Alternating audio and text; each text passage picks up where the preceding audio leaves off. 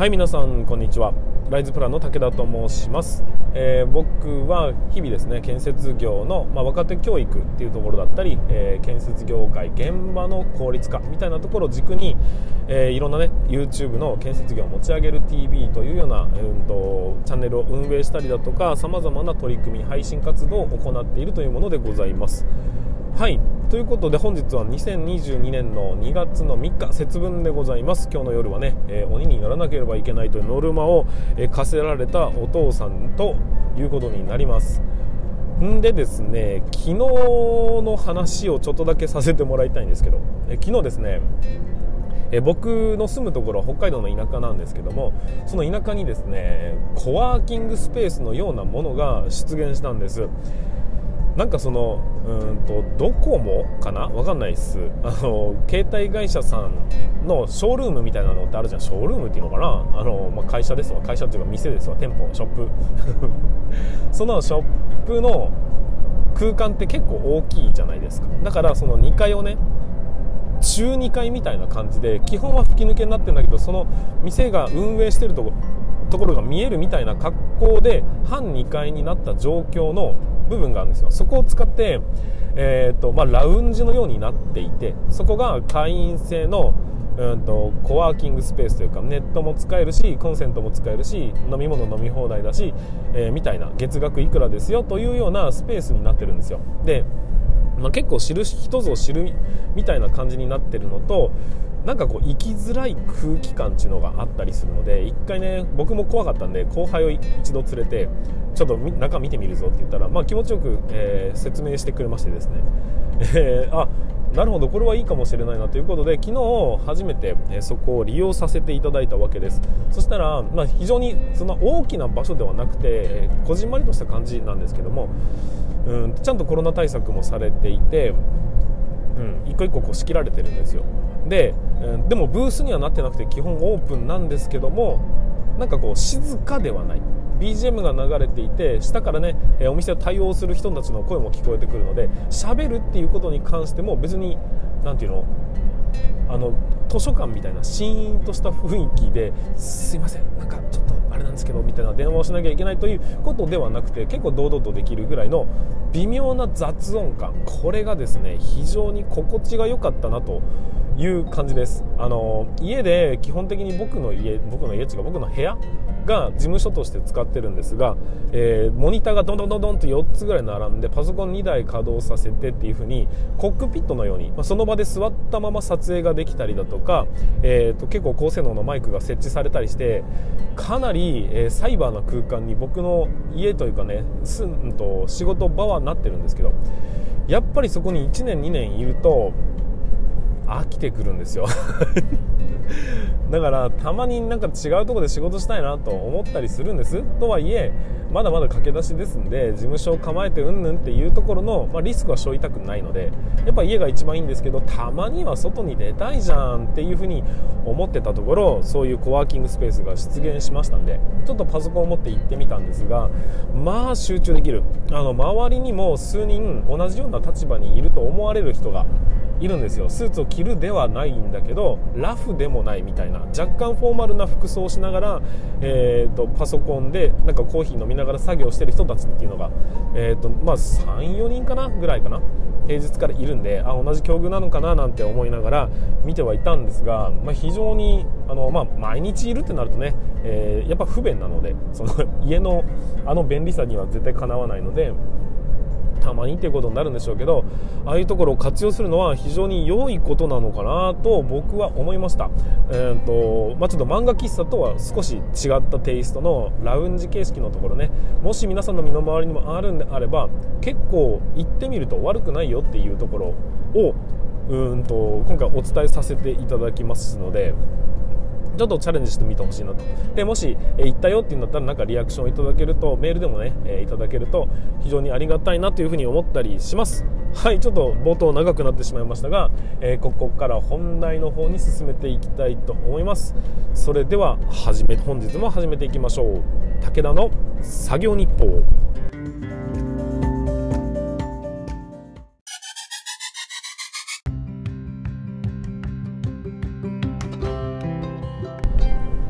はい、改めまして皆さんこんにちは。ライズプランの武田と申します。今日も建設業の未来についてのお話、これからね僕らはどう行動していくべきなのかみたいなところをちょっとねお話をさせていただいておりますが、先週までで、なんていうのかな、建設業って最終着地こうなるよねっていうところから順番に遡ってくる、そこのね逆算思考を、進めていくことによって今僕たちは何を目指していかなきゃいけないのかっていう、どういうことにね注力していかなきゃいけないのかというところを導き出すための、そういうね、配信をさせていただいたんですよ。で前回消えていく業種もありますよね、こういう風な順番でっていうところもありますし、僕ら現場監督ってどういう風なことをやることになるよねっていうところの、未来がね見えてきたわけですよ。いずれにせよ前提条件がね僕の、イメージするものなので、それが確かかどうかはわからないです。ただ闇雲に今やるべきことだと思ってることをひたすらこう磨いていくという作業よりは、未来に前進するためにどういうね、スキルを持ってどういうふうな方向性で進んでいかなきゃいけないのかという、ぶれない考え方につながっていくんじゃないのかなっていう、それが逆算思考のいいとこだと思うんですよ。で、現場監督というのは、最後まで基本的にはいなくならない職業だというところを僕はお話しさせていただいたんですよ。で、そうなってくると、じゃあ今僕たちが働いているこの現場監督として、施工管理としてね、現場を運営しているわけですよ。で、現場にはたくさんの職人さんがいらっしゃいます。で、そのたくさんの職人さんはどういうふうな取り組みをしていくべきなのか、そして僕ら施工管理としてはどういうことを、新たに取り入れていくべきなのかっていうところを、いよいよもって僕らの今、この瞬間やっていかなければいけないことっていうのが、見えてきたんじゃないかなっていうふうに思います。で、ここからは、べきとかね方がいいみたいな、そういう、概念というか目指すべき方向の話になっていくんですよ。で、その最終着地地点から遡ってきた時に結局、現場監督の仕事は何をすることが残っていくのかというと、人間がね最終的にはいなくなる、無人で建物ってある程度建つよねみたいなところを鑑みると、安全管理というところは少しずつ薄らいでいくのではないかと、人間が動くからこそ安全第一を掲げていたということになるんですが、それが工場生産のように機械がメインになるとなると、安全管理というところではなくて、どちらかというと、品質管理側、コンピューター管理側みたいな方向に進んでいかなければいけないかなっていうふうに思うんです。だから、今まで例えば手作業でやっていたことっていうのは軒並みデジタル化の、まずは第一弾としてしていかなければいけないよね。で、デジタル化をしていく上で、それを例えば手に入れました、デジタル化は OK ですとなったら、次の段階は、もう方向性はある程度見えたとしても、どういうツールが出てくるのか、どれが最終的に生き残っていく、僕らの働くためのね業務をするためのツールになっていくのかっていうところは、皆目見当がつきませんという、どういう技術が出てくるのかは、未知数になるんです。だけど手をこまねいて、何もせずにただ待つっていうのは、僕らのね今後どういう風な業界になっていくのかっていうことを考えるとあまり良くないことだというふうに思うんです。だったら僕たちがね、施工管理として、追い求めていかなければいけない、学んでいかなければいけないものは何かというと、やっぱり今現時点での最新テクノロジーというもので、それを、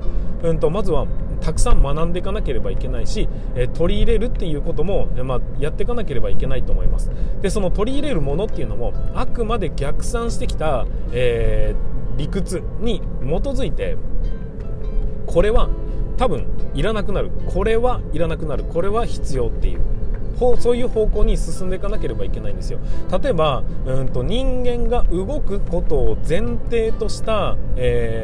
新たなアプリみたいなね、そういう、考えを共有しましょうみたいなアプリっていうのは最終的にはいらなくなるんですよ。で、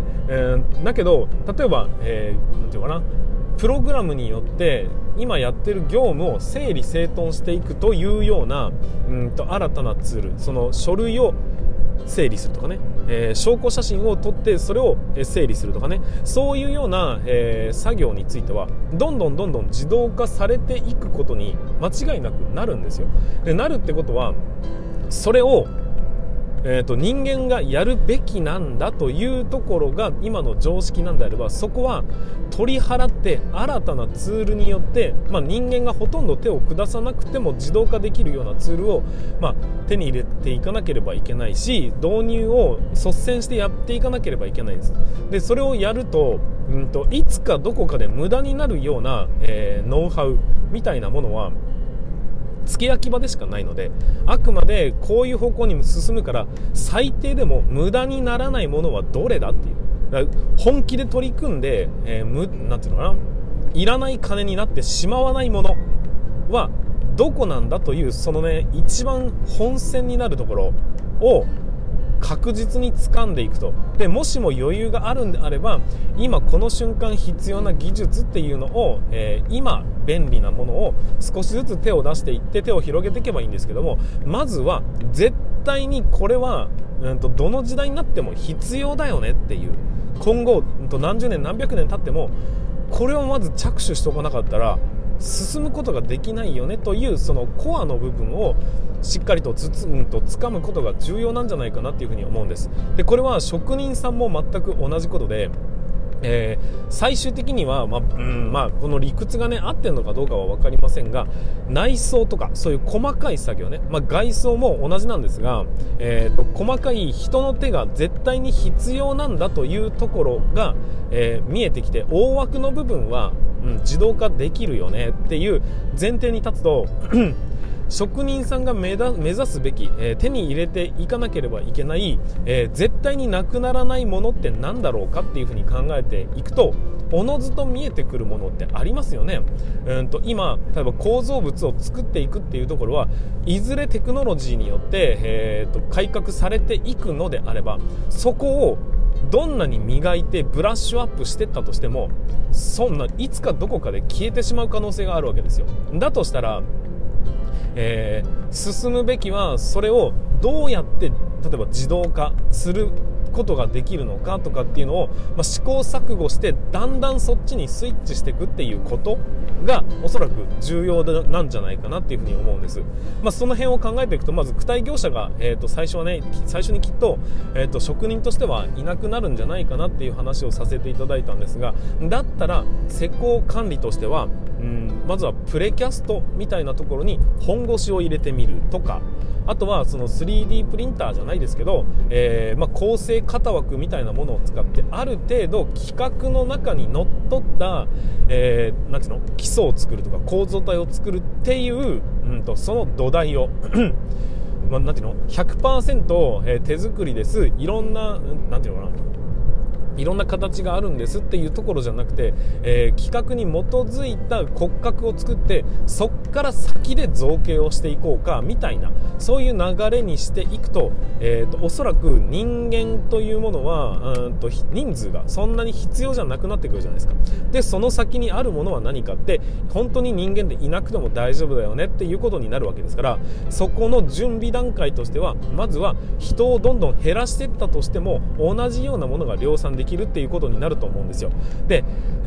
無限の形を造形していくっていう技術は今現在はまだないんです。だけど人が減ってきて、それでもまかたするようなそういう仕組みを作るんであれば、おそらく、人がいなくても大丈夫なような、建物の形にある程度規格を当てはめていくような形にしていかないとダメなんじゃないかなって、それをできるようになった時にはまた一歩また違うところでね、テクノロジーが進んでいって、もう少しこういうことをアレンジできますよっていうのが出てきてみたりだとか、一つ何かこれは間違いないよねっていう方向性を見出せば、そこから先、さらにアレンジを加えてどんどん良くなっていくんですよ。で、今やっちゃいけないことは、いきなりその無限の形にチャレンジをしてみるとか、そういう風な取り組みをするのは、全然結構なことなんですけど、今の地に根ざしたというかね、自分たちの身の丈に合った、テクノロジーを駆使して、なおかつ、この自動化、反自動化みたいなところをクリアしていくためには、建物のそもそもの概念というのを少しずつ、侵食して覆していく必要性があったんじゃないかなっていうふうに思ったりします。僕の言ってることが全て正しいということではなく、要はそういう未来が待っているのに何を今までの形に固執してるんだいというところに疑問を持っていただきたいなというふうに感じるんです。だから施工管理、今僕らが、学ばなければいけないのは、まずはテクノロジーってどういうところに今向かってるのか、進化してるのか、それは、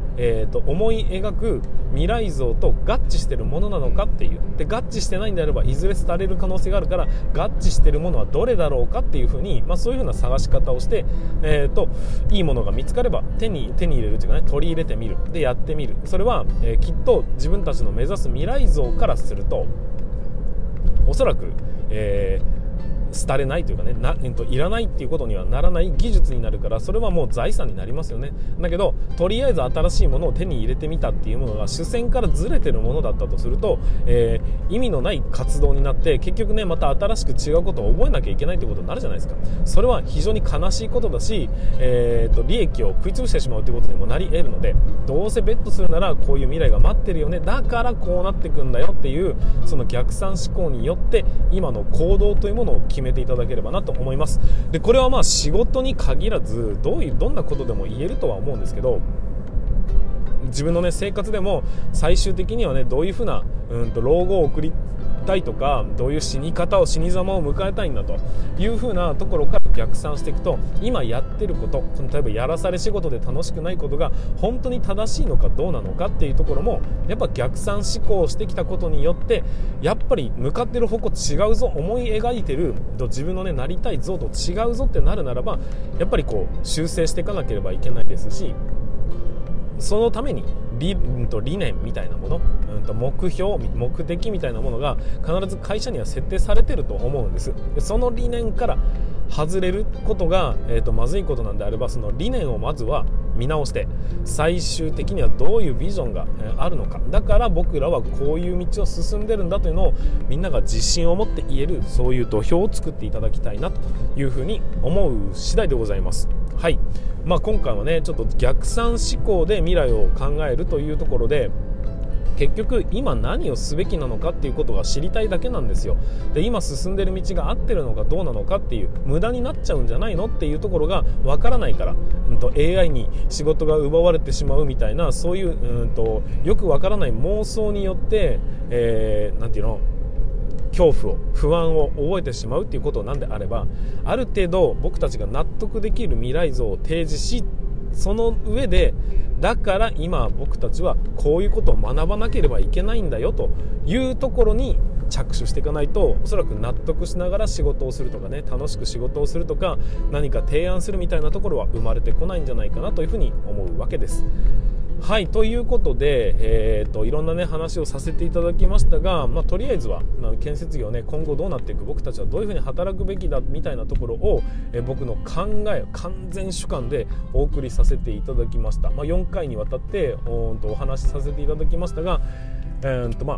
皆さんのね、考え、これをヒントにしていただくのか、考えるというきっかけにしていただければ、皆さんの見える未来どういうものなのかなっていうのを考えてみて、そこに向かって邁進してほしいなというふうに思います。はい。ということで、本日もお送りさせていただきましたが、またね、まだまだ寒い日が続きます。コロナ言うとおりますが、皆さんの周りにも出てるでしょうかね。そのコロナ感染者という人たちが、やっぱりかかってしまうと、いろんな人たちに影響を及ぼして、みんなの活動を停止せざるを得なくなってしまいますので、しっかりと防御策は取れる限り取って、かかってしまったらもうそこから先はね、なるようにしかなりませんので、そうなっても大丈夫な体制を常時キープしながら仕事をしていただければなというふうに思います。はい。ということで、本日の放送につきましては以上になります。全国の建設業の皆様、それでは本日もご安全に。